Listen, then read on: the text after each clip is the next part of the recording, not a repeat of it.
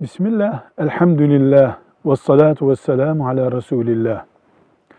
İhya'u ulumuddin. Bundan 9 asır önce yaşayan büyük İslam alimi, Hüccetül İslam olarak bilinen Gazali'ye ait bir kitaptır.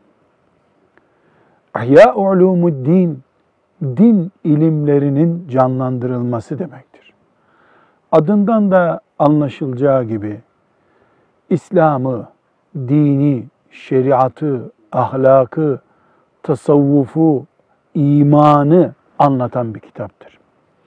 Kesinlikle ilim adamı olan, din öğrenen ve öğreten herkesin kütüphanesinde bulunması gereken bir eserdir.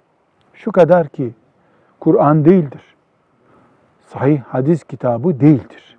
Bir alemin eseridir. Her satırı Kur'an gibi tutulamaz. Hadis gibi tutulamaz. Onu da alimlerimiz tenkit etmişlerdir. Şurası eksiktir, şurası fazladır demişlerdir. Beşerin yapısı budur. Hiçbir beşer yüzde yüz doğru yapamaz. Ama Gazali ve büyük kitabı İhya Ulumuddin bu ümmetin büyük hazinelerinden biridir. Her mümin bu kitabı edinmelidir, okumalıdır. Ama din İhya Ulumuddin kitabı değildir. Dini anlatan çalışmalardan biridir. Böyle bilinir.